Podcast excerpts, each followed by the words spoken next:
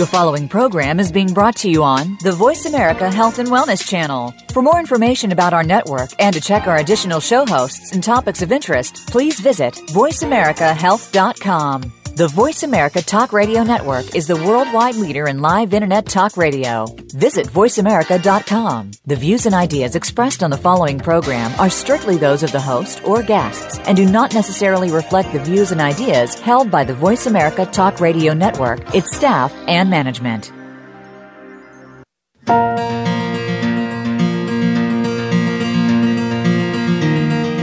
Too often, we rely solely or primarily on conventional medicine to treat symptoms and disease. But these can mask the problems, so we never get to the root cause of the disease. There are better choices. Welcome to Generation Regeneration with your host, Sandra Guy Malhotra. Conventional medicine does play an important role in effective treatment, but even more important are the daily lifestyle, food, and spiritual choices we make. Now, here is Sandra Guy Malhotra everyone. I'm Sandra Malhotra, your host for Generation Regeneration. Thank you for joining me. Today's show is about shamanic healing, and our special guest is gifted shamanic healer and medicine woman Rene Read. Hello, Rene, and welcome to the show. Hi, Sandra. Glad to be here. It's great to have you here. I'd also like to welcome our listeners to this first episode of Generation Regeneration. We're really excited to be here and can't wait to get started. Our goal with the show is to provide information and support for those who want to regenerate their bodies, minds, spirits, and relationships to others and to the planet. It's a big goal, but necessary for all of us to consider because currently our health, our society, and our planet are in a bit of a crisis. We have an epidemic of chronic disease, war, strife, and environmental destruction. It's not all doom and gloom for sure, but we're not on a good trajectory. But fortunately, we can change that. And it's my opinion that the wisdom and perspective of shamanic healers like Rene can help us through this crisis. So I'll get started by giving a brief background, and then we'll start talking to the shaman, which will be a lot of fun. So let's dig in. Many so called primitive societies, which existed from tens of thousands of years ago, like Aboriginal tribes in Australia, South America, Africa, and even American Indians, valued their spiritual essence their interconnectedness to all things, and the mystical realm. And the shaman was an integral and important part of their communities.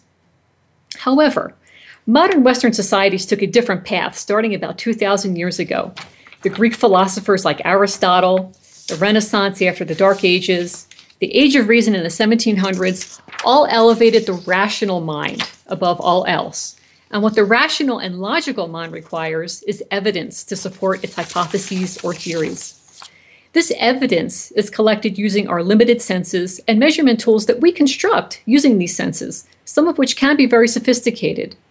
But basically, if a phenomenon or object can't be measured or observed, it doesn't exist to the rational mind. And if it doesn't exist, it is not worthy of respect. And if it isn't worthy of respect, it can be ignored or even worse, destroyed. This viewpoint permeates our way of thinking, really, whether we realize it or not, we put so much stock into the rational and logical mind. For example, because energetic interconnectedness can't be measured, divine inspiration can't be measured, and the spirits of our ancestors can't be measured, they don't exist to the rational mind. But what if we're greater than our rational mind? What if we're powerful emotional and spiritual beings that are interconnected with everything around us? And what if all of these so called unmeasurable things do exist and impact our lives on a deep and profound level? These are all questions a shaman can answer. And fortunately, we have one right here with us. Hello again, Rene. Hi. So let's get started at square one for our listeners who may not be as familiar with the world of shamanic healing. Can you introduce us to what a shaman does and how a shaman works? Well, first of all, let's kind of look at where we discovered shamanism to be as important as it has become now. Yes. Originally, it was it's described as being starting about oh 40,000 years ago, mm-hmm. but really I think probably a lot longer than that. Yes. Okay, and the word shaman comes from the Tungus dialect from Siberia, which means to be excited or moved or raised, as it were, which kind of gives us a clue on what a shaman does and why they even became important. Mm-hmm. They went into an altered state of consciousness in order to gather information that would be of assistance to their tribe and their community. Yeah. And that information was basically predicated upon survival.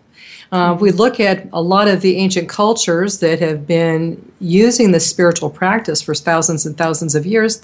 The first primary issue would have been how to get fed, Yes. where's the food to be found, how can we get clothed, where is it safe and warm for the winter, where do we, you know, where do we live? And so it was the business of the shaman uh, to be able to communicate with the spirit world and to find out this information so they could guide their tribe and their community to find what they needed. Ergo, um, a shaman would go into a trance to find out where uh, the caribou could be found. And by doing that, he would go and he would address what we would call the spirit boss of that particular uh, animal. And he would ask them to give themselves on behalf of the people so that they could be clothed and fed. And basically, the information that would come back would how many be how many head of reindeer or caribou or whatever it was um, that they could take at that time and if they kept within that spiritual balance and honoring of what was being offered, then when they went to ask for more food, it would obviously be given. And they were always interesting. Some of the, the stories are is that they would always be where the uh, shaman said that they would be found as well. And would, they would also be guided to certain shelter and, and, things of that nature, very practical things. Mm-hmm. On the other hand, um, the shaman was also the spiritual diagnostician um, for illnesses and diseases and problems that would come up. Primarily, uh, they would find the spiritual causes of illness mm-hmm. because the ancient people recognized that when your spirit was out of, out of balance, um, your emotions were out of balance, then this in turn would cause physical problems and issues, which is something we've gotten very, very separated Yes. from in our society, Indeed. is the recognition that we're actually a spiritual being first before we're embodied in a human body. Right. And so they were very much in contact with that and very much aware of it. And I've often thought about why has this come back into play at this time in our lives? Mm-hmm. Well, you know, Joseph Campbell, and I, I'm going to paraphrase this, I don't remember the exact comment, was, you know, all the old gods are dead, as they say. Where is the new myth coming from? We need a new spiritual relationship with the earth and where we live because we've gotten so separated from it. Yes. No wonder our environments have such a physical impact on us and how we become toxic. All of the you know really unhealthy things that have happened since then. So so here comes this you know pull back to shamanic practice, which was originally um, something considered archaic, and yet it's very very divine by comparison. And um, it was first studied by anthropologists, uh, naturally, because it was a cultural thing. And of course, anthropologists are big on that because they're probably the only people in our society who'd be willing to put, to, you know, put up with, uh, you know, extreme heat, extreme cold, very uncomfortable circumstances to study the tribes that were still around in the last hundred so years that were still practicing the old ways. And uh, Michael Harner was one who really brought it to the forefront in the last 30 years by going to study with the Jivaro Indians in South America. So we really so that that's when the uh, idea of it and the call for it started to come back. But if we go back to how um, a, a true shaman was called, let's just go back to that ancient culture. It's a Yes. little different from how we view it now Yes. here in the 21st century. Um, so originally, it started with an illness that would could happen, you know, in a person's younger years, maybe even in their teens, and that illness would be the defining factor. I mean, this isn't like um, our family has all gone to Harvard and we're all going to become attorneys, and so we're going to just pass this lineage down. Yeah. That was not how this would occur.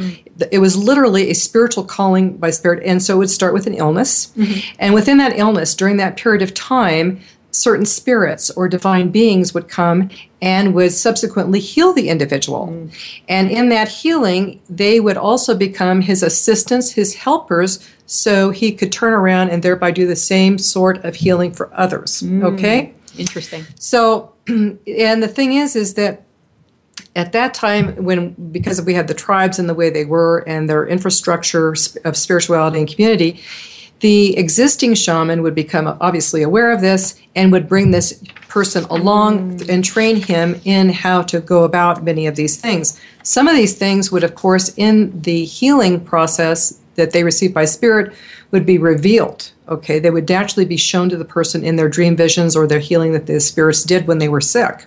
Okay, but then there were other things that they had to learn, and somebody would have to take them under their wing, and that would be where their lineage would start, as uh-huh. we would uh-huh. say, where it came down from, how their teachings came. So this isn't genetic, familial, no, really at all. Okay. No, it's not. It is mm-hmm. actually a divine call. Mm. And you don't have a choice in it. It calls you, you don't get to pick it. It's not mm-hmm. quite mm-hmm. like we've thought a lot of the new age practices and skills that we like to go in, take classes, and get our little diploma.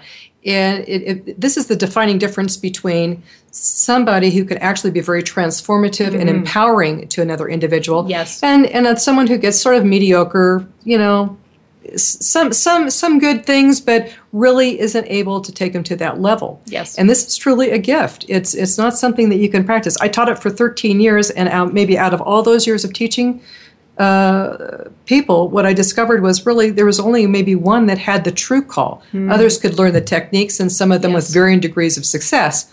But never to the level that a shaman was meant to work at. Mm. And so um, my own personal call started with illness as well. And how old were you?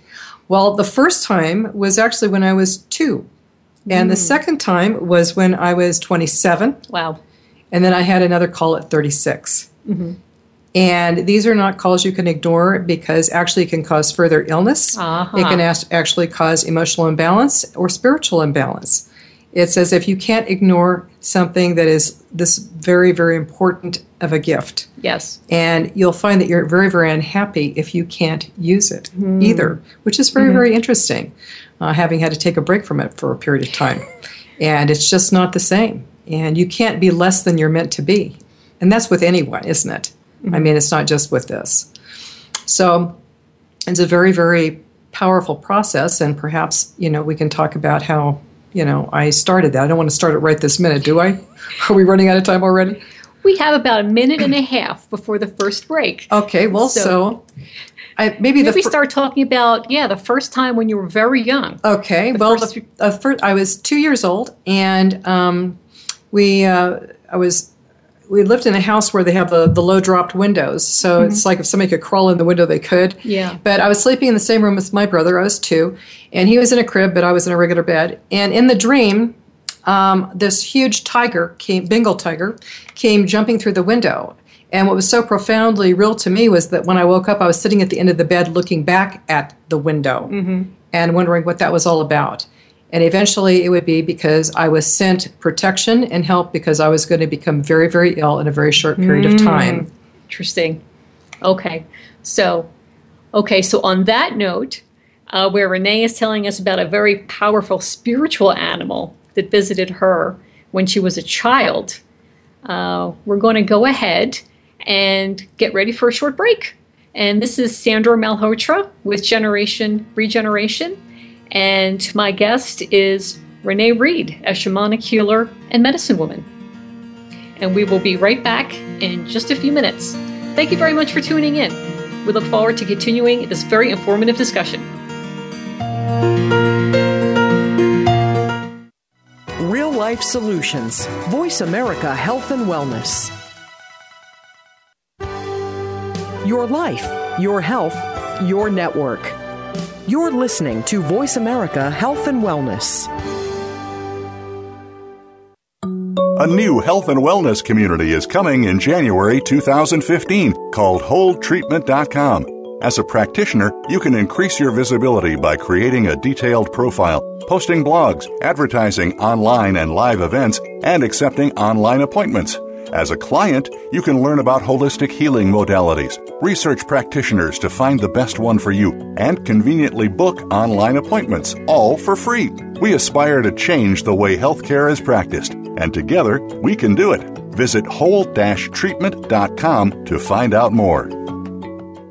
Have you become a member yet? Sign up now to become a member of Voice America. It's always free and easy. Plus, you get to take advantage of some great member benefits. Get unlimited access to millions of hours of on demand content across all of our channels. Keep track of your favorite episodes, shows, and hosts in your own customizable library. Find out what shows you might be interested in based on your favorites. Plus, you get insider access with our newsletter. Membership gives you more Sign up at voiceamerica.com and click register at the top right. GMOs, or genetically modified organisms, are plants or animals that have been genetically engineered with DNA from bacteria, viruses, or other plants and animals. These experimental combinations of genes from different species cannot occur in nature or in traditional crossbreeding. Most developed nations do not consider GMOs to be safe. Right now, over 80% of the corn and soy grown in the U.S. is genetically modified, and we should be able to choose whether we wish to consume these foods or not. Visit nongmoproject.org forward slash learn dash more. A fresh look at today's health. Voice America Health and Wellness.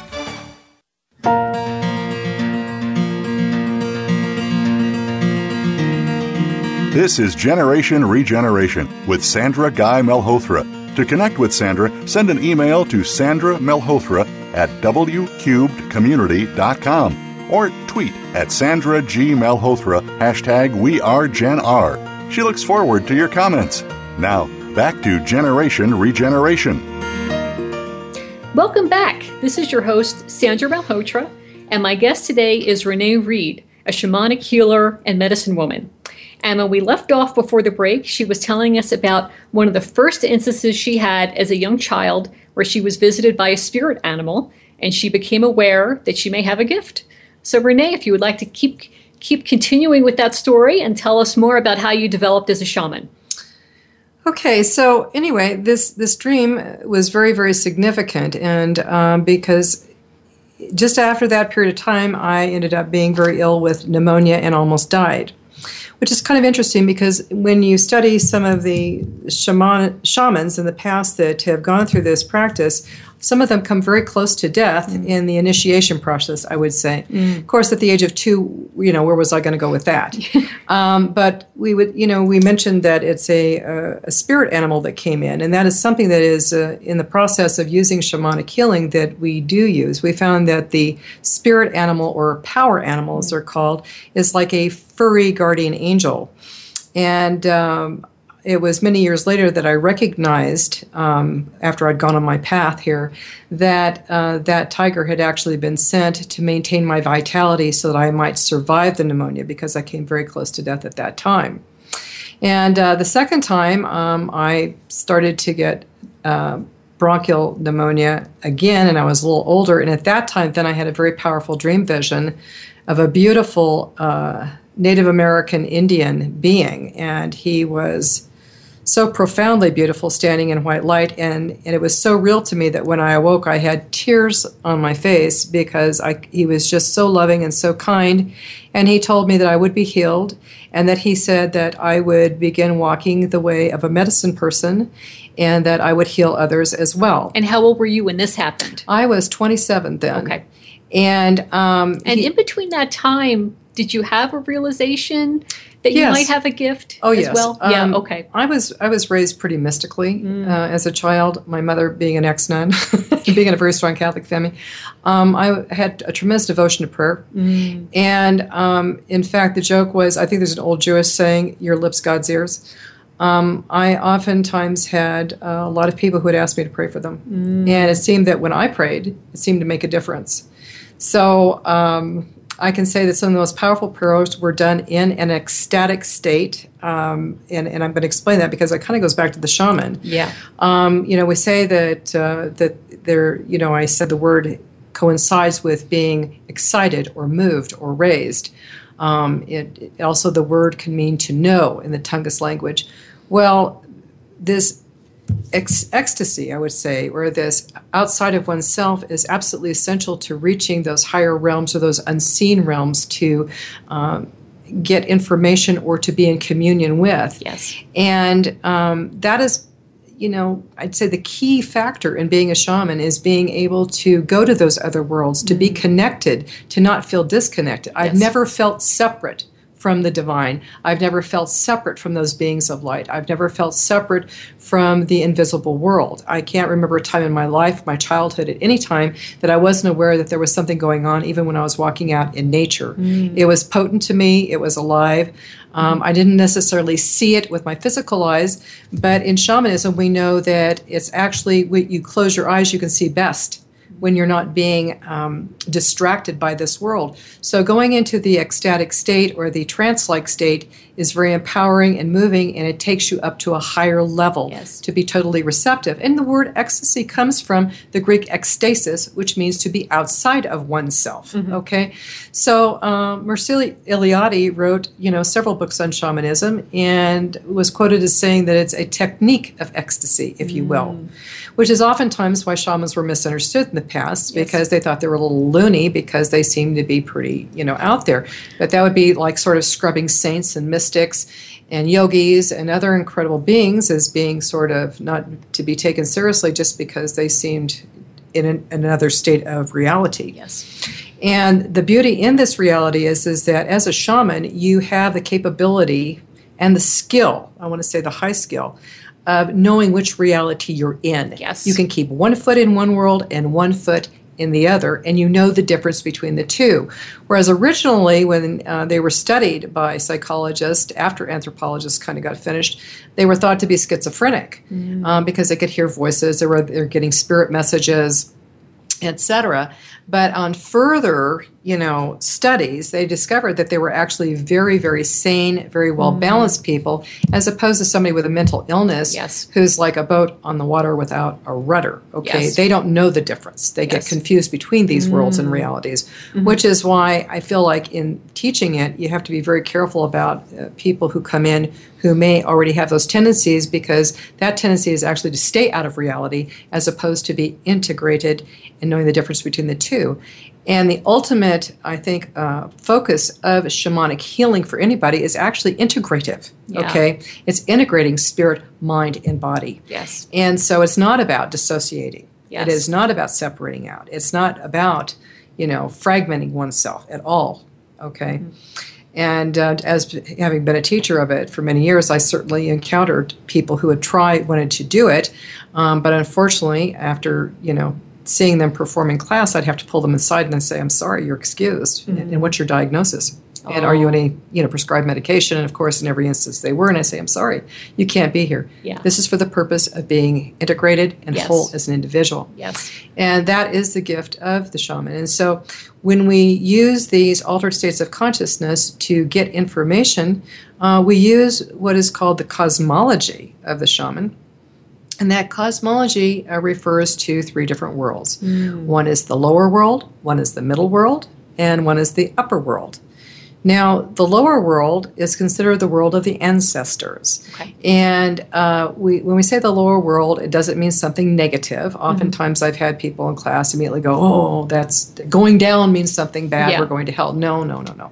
What it means is you're going to the level actually of, of the archetypes mm. and um, the symbols, you know, old ones, old beings, myths. Mm-hmm. Um, the world of the animals, mm-hmm. things that are closer to spirit and nature, okay, and earth things. And so when we go to look for basic information about a person's health or uh, illness or a problem, um, we go seeking in that world and we go until we find somebody who can help us.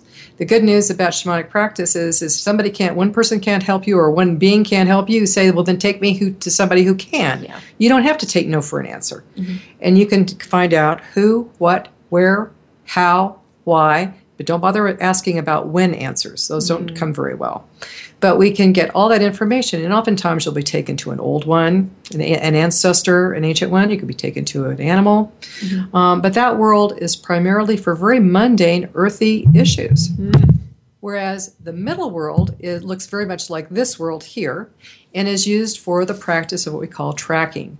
Uh, when I have done uh, missing persons help, you know, years and years ago, where where I lived uh, with the sheriff's department, I would do tracking, mm-hmm. and what that allows you to do is basically track in the this world and find on this level. It's very, very, um, but it's a hard thing to do. You, it takes a, a, lot of practice, and it's not one of the easier techniques to teach or to learn. How are you guided in the middle world when you work there?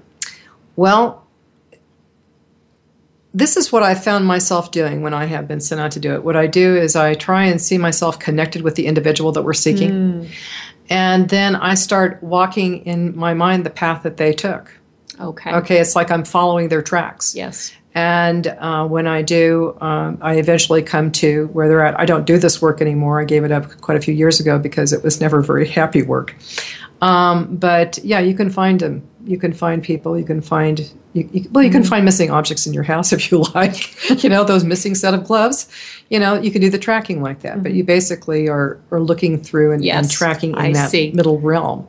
Mm-hmm. And um, so it's it's not commonly used because it is. Uh, I'm going to say it's a high skill. It's not an easy one to develop, and it's not an easy one to teach either. Mm. Um, and then there's the upper world. Yep which has to do with the area of the divine. I mean, those are higher level beings.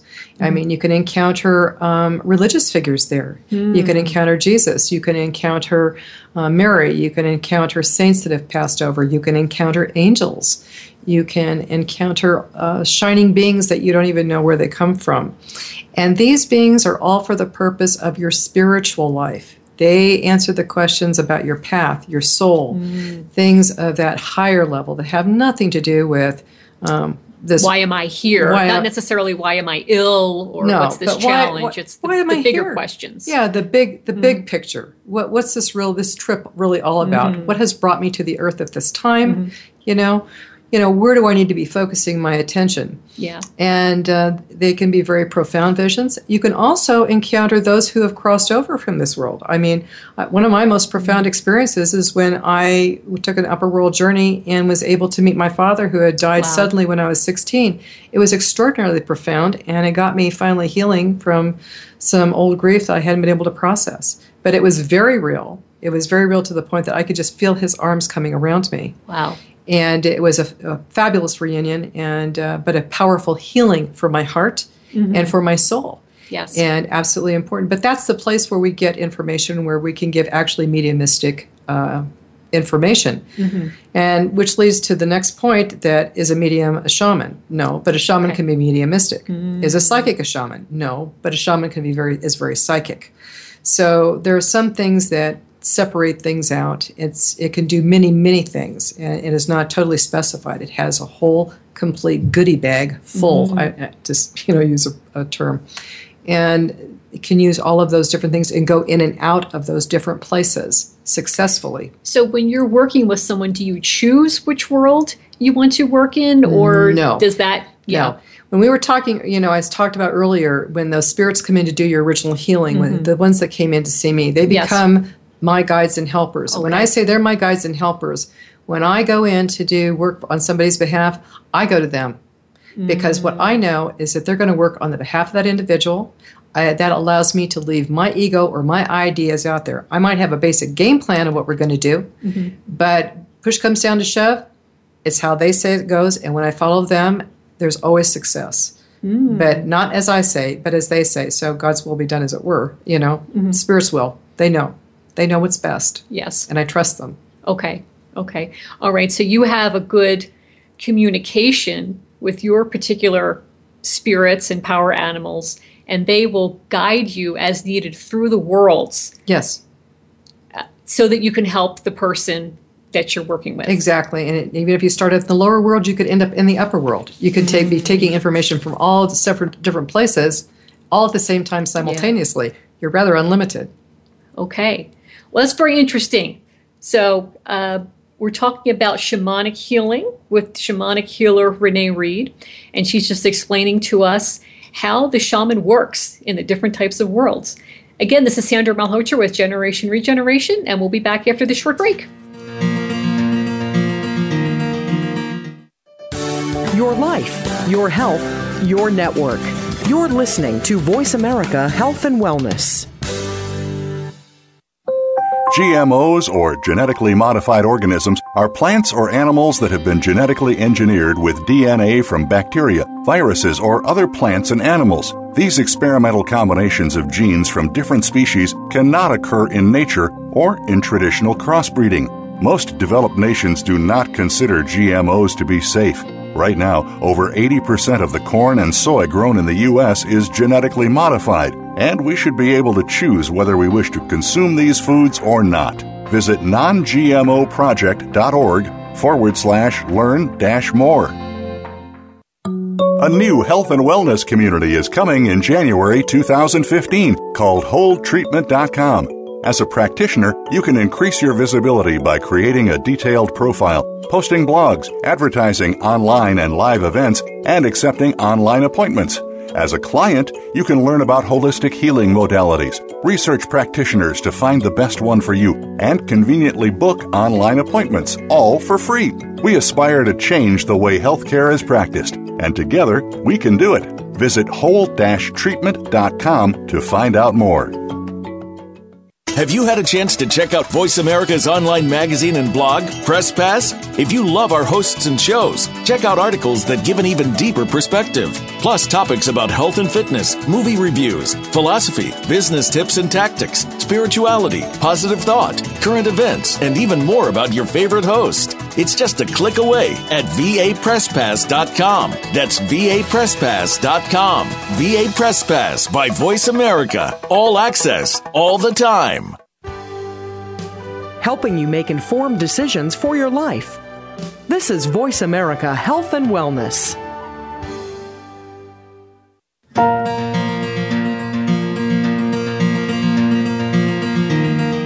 This is Generation Regeneration with Sandra Guy Malhotra. To connect with Sandra, send an email to Sandra Malhotra at wcubedcommunity.com or tweet at Sandra G. Malhotra, hashtag We Are Gen R. She looks forward to your comments.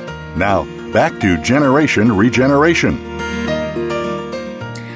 Welcome back. This is Sandra Malhotra, your host for Generation Regeneration, and I am here with Rene Read, a shamanic healer and medicine woman.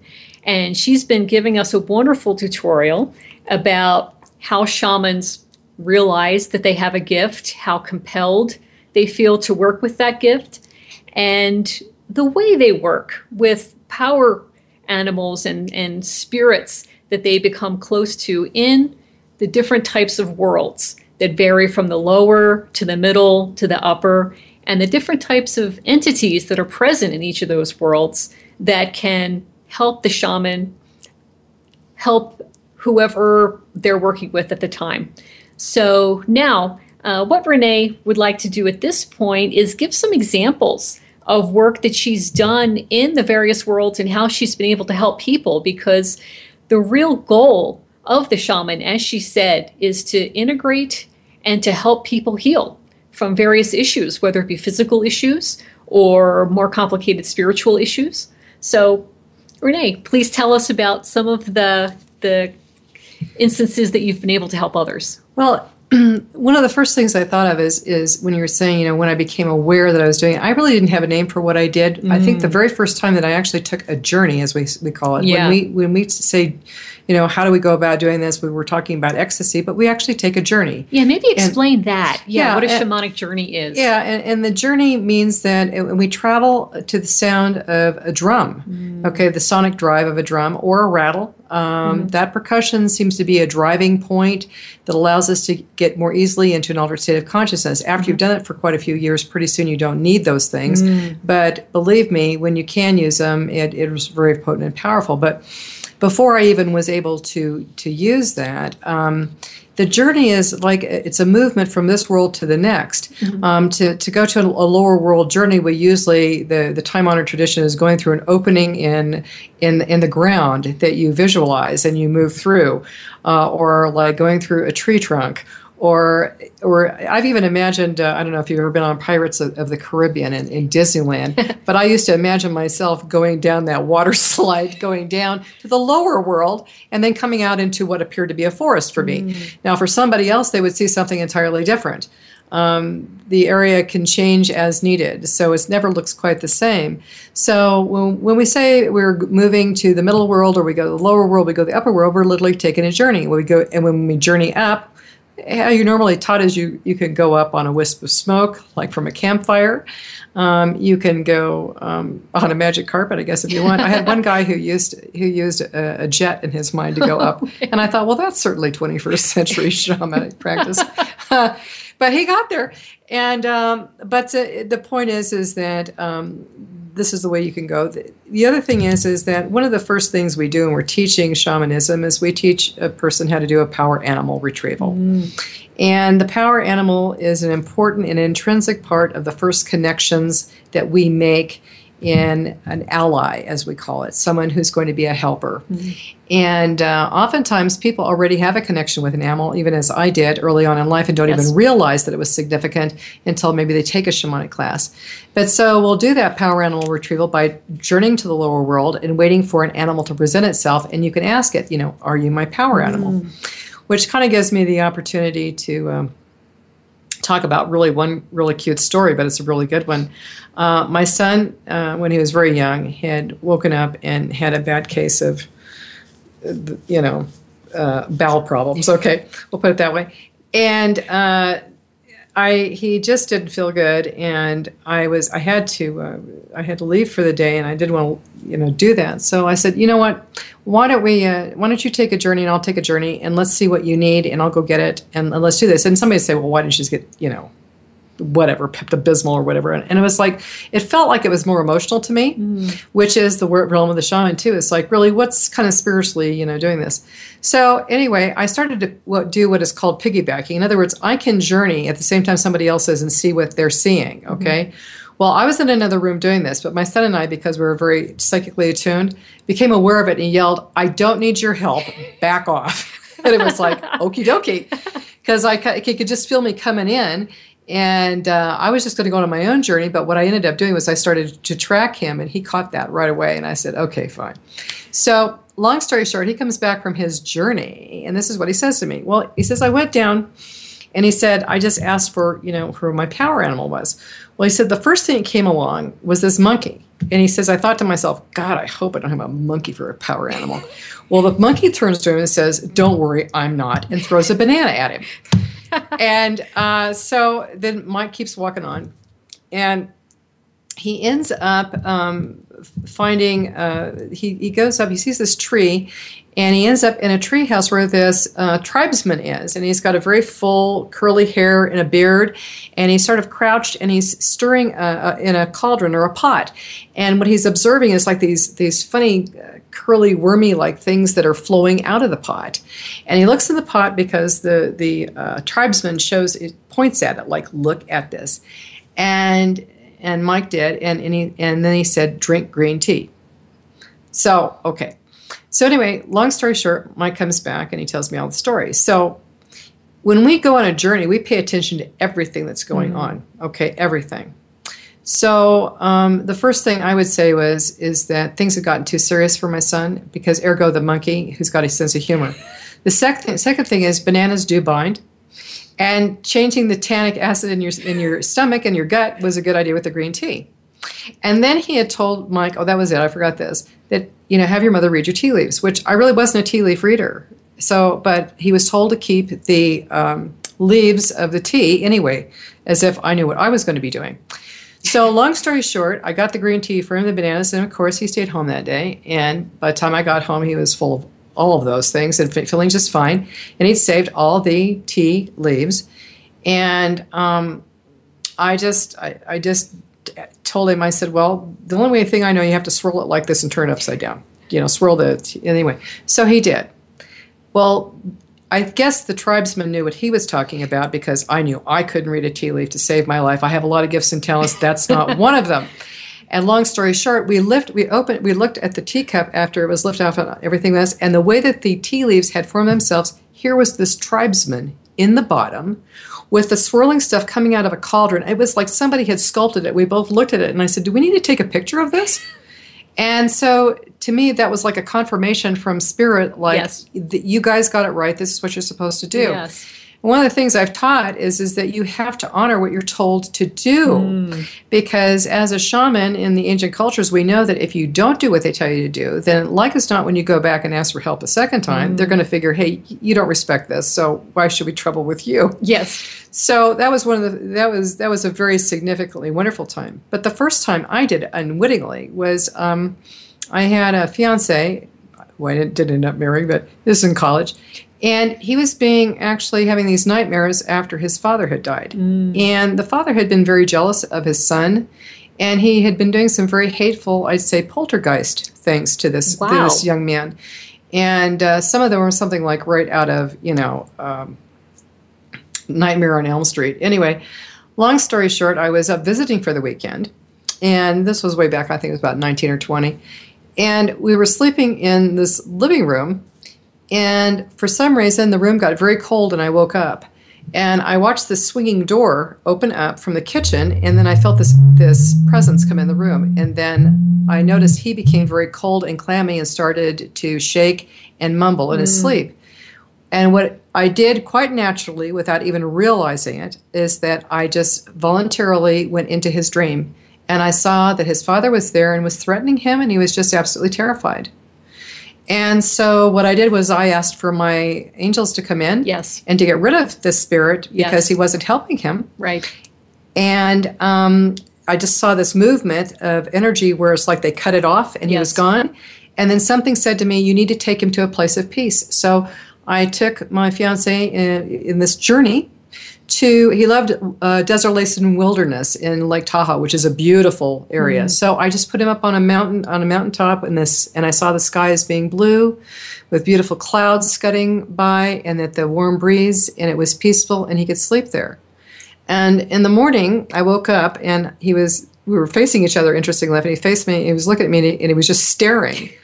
And I said, What? And he goes, How did you do that? And I said, Do what? Because by that time I had totally forgotten. He said, How I got to Desolation Wilderness last night. And he says, I know that you took me because I was having a horrible nightmare. Mm. Mm-hmm.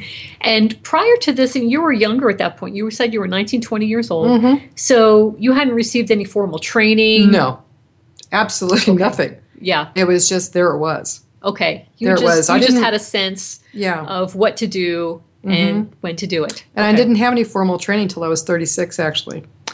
Wow. Yeah. But I was having unusual experiences all the way through up until that time.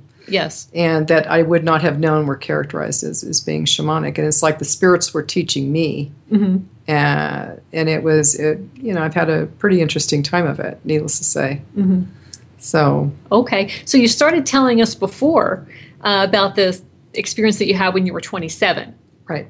So that was after, you know, you had helped your fiance at 20 Mm-hmm. doing something pretty powerful.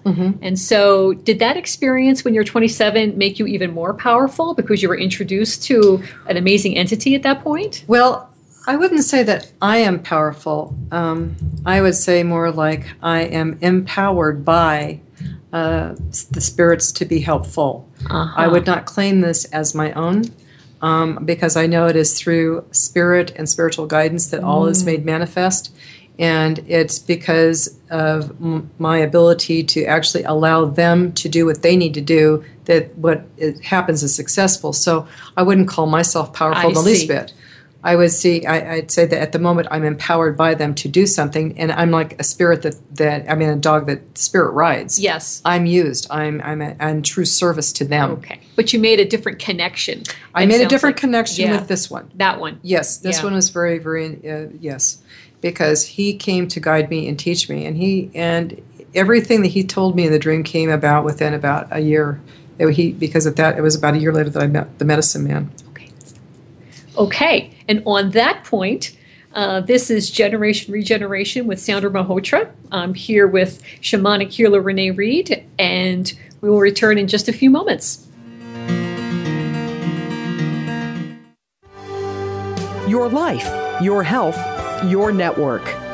You're listening to Voice America Health and Wellness.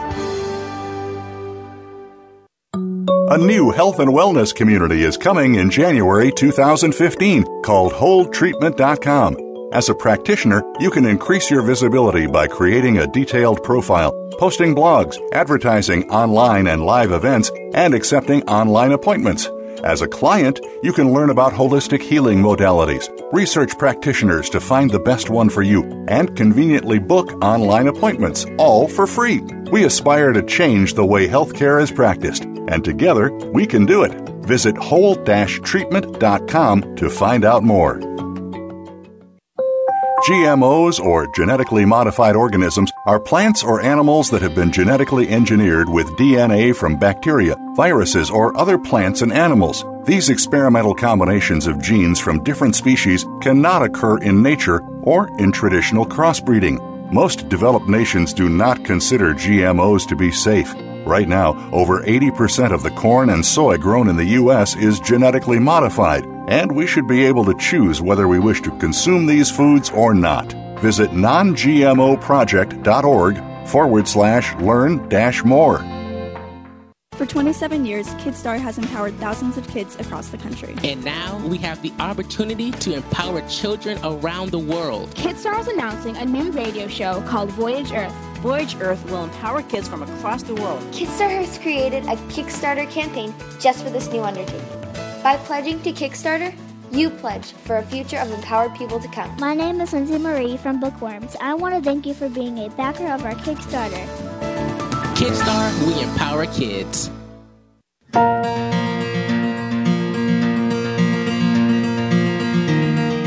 This is Generation Regeneration with Sandra Guy Malhotra.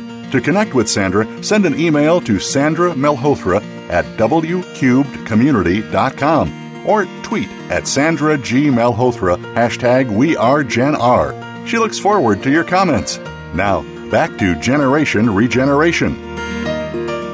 Welcome back. This is Sandra Malhotra. I'm here with Rene Read, a shamanic healer, and we've covered quite a bit of ground today in terms of introducing how shamans realize they have their gift, the type of spiritual worlds they work in, the type of entities that they work with.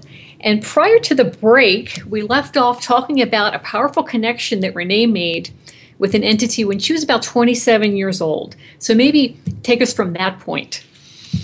Okay, um, like I said, uh, I had mentioned earlier in the program that um, I had started to get bronchial pneumonia again. And um, basically, the first time when I almost died, I was sent protection, but and they give me the vitality to to make it through. However, yes. this time, I knew that I was going to have to go to the doctor, and I was going to have to get some help. And I was not looking forward to it because uh, I had become my body's become very sensitive to antibiotics. Mm-hmm. So, and depending on the pneumonia you've got, that could be a moot point anyway. So, um, anyway, I, I, was facing that down and I was having a very powerful dream vision. And in a dream vision, you are visited. You have a profound experience that is very, very real. It's, it's not fraught with symbols, it's fraught with messages. Mm. Something awesome is, is occurring. And what occurred was I found myself facing this beautiful Native American Indian. He was wearing a full eagle feather headdress, white buckskin. I mean, it was just beautiful. And this light was radiating out from around him. He had the most kind brown eyes, and there was such love emanating from them. Mm. And in the dream, I, I, I, noticed all of a sudden that I was dressed like I, I looked like an Indian and I, a woman, and I was a young girl actually, and I was dressed all in white as well. And he addressed me by an Indian name, which I don't care to share right now, but anyway, as if he knew me. And in, in the dream, I addressed him as grandfather. Mm-hmm. And my whole feeling was as I felt related to him somehow or other. Um, it was explained to me about a year later that more than likely he was not my grandfather, but it was a term of respect. Mm-hmm. But it, because I felt so much love coming from him, you would feel that from a, an ancient relative. You know yes. what I'm saying? And in it, I had, um, I noticed I had a little basket under my arm, and there were herbs in it. And um, I was I was kind of interested, and he started to talk to me, and he said, "You know, you're going to travel the red road." And at that time, I did not know what, know what that mm-hmm. meant. Um, and I would soon come to find out, and I'll elaborate on that a little bit later. But um, anyway, and he said that I was meant to be a medicine woman, and I had been a medicine woman before in a past life, which is a whole other subject. And that uh, it was very interesting. And he said, You will learn the practice of herbs. You will learn how to heal others in, in many, many different ways. And he said, You will eventually meet a teacher that we are sending to you. And then he said, And I'm going to tell you how to heal this problem you have. And if you'll do what I tell you to do, you'll be healed within three days. And I was, he told me to, he gave me this combination of herbs to, to put together. Yes And I believe it was more the spiritual exercise of being humble and trusting spirit and God that had sent me this vision uh, and following those directions that was probably even more important than, than taking the herbs. I'm, I have to tell you, is that confidence that I would be well and that by following these directions and this incredible um, loving being who cared enough to come see me to help me that I think was over 50% of what that healing was. But of course, I did follow the directions, and as it as it turned out, three days later, I was healed. And um, it would be six months later. I was had a very unusual experience. I was over at the coast in California, sitting in a bookstore, and uh, it, it was a bookstore that that had a lot of metaphysical books in it. But nobody knew me, and I didn't know anybody else. And I was sitting in a beanbag chair because in this very comfortable place, looking at one of those nice coffee table books. You know, I think they had unicorns in it, as I recall. Anyway, I became aware of somebody who had come in the room. They, I just felt their presence, and I put the book down, and I see this dark-skinned fellow uh, sitting cross-legged in front of me, about six feet away, and he's just sitting there looking at me very calmly. And I proceeded to just ignore him because I was by myself, and my husband was somewhere else, and it was like I'm not going to engage this. Well, I felt his him, his energy pushing at me, so I just put my book down. I said, "Can I help you?" In just that term, and it's you know with that go away thing. And he said, "No, dear lady, but I can help you." Oh, And I said, "I don't understand." He says, "Well, I understand that um, you you do card readings." And I looked at him and I said, "How do you know that I do that?" And he said, "It doesn't matter how I know, but that I know." He says, "But I, I can help you." And I said, "What do you mean you can help me?" And he says, I can help you. And he said, But I'd like you to do a reading for me. And I said, Well, my cards are where I'm staying. And he says, Well, I could follow you. And I, I thought, No, you can't. And he says, Look, I'll just stay outside. And I thought, and, and he says, Why don't you ask your spirit guides?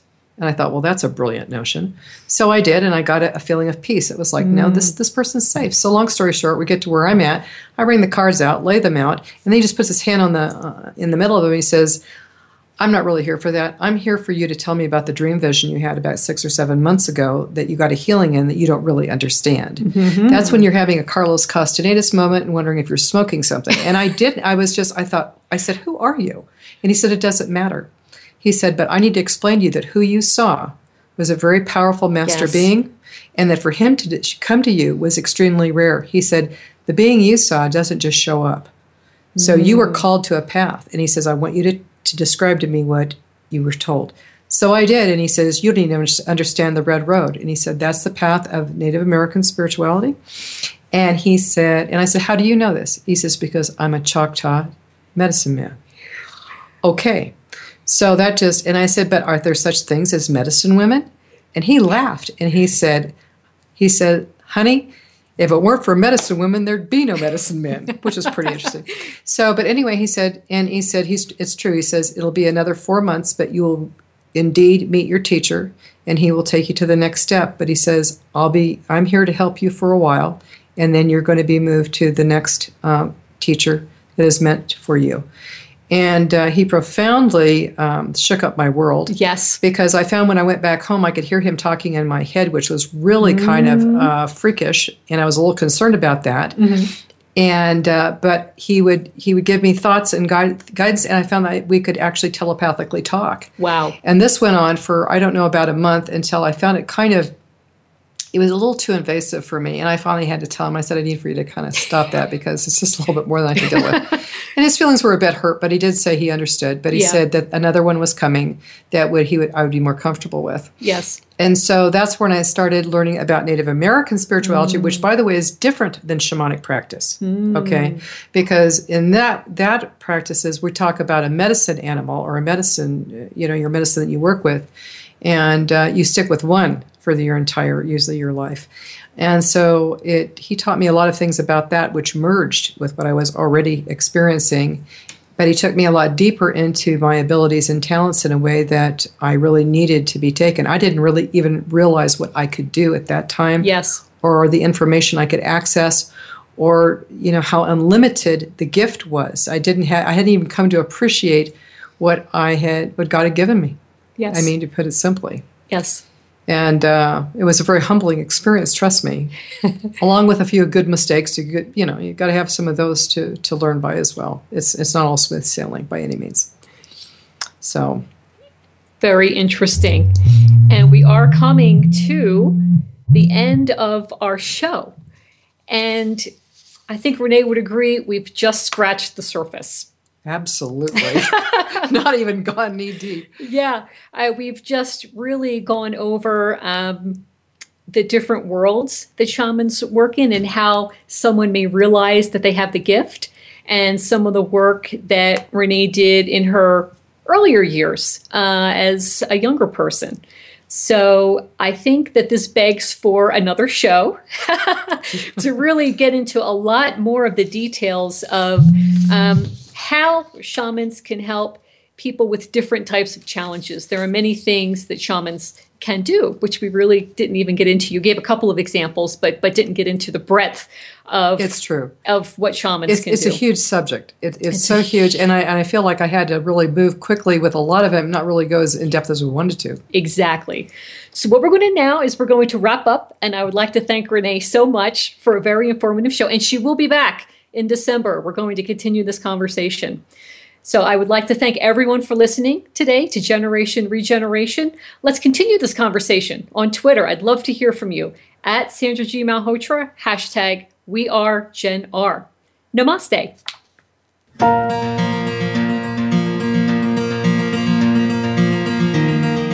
Thank you for tuning in to Generation Regeneration with Sandra Guy Malhotra.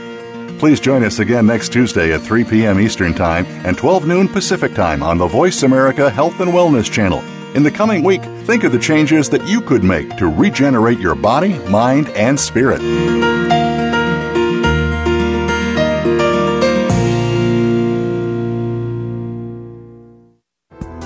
Thanks again for listening to the preceding program brought to you on the Voice America Health and Wellness Channel. For more information about our network and to check out additional show hosts and topics of interest, please visit VoiceAmericaHealth.com. The Voice America Talk Radio Network is the worldwide leader in live Internet talk radio. Visit VoiceAmerica.com. The views and ideas expressed on the preceding program are strictly those of the hosts or guests and do not necessarily reflect the views and ideas held by Voice America Talk Radio Network, its staff, and management.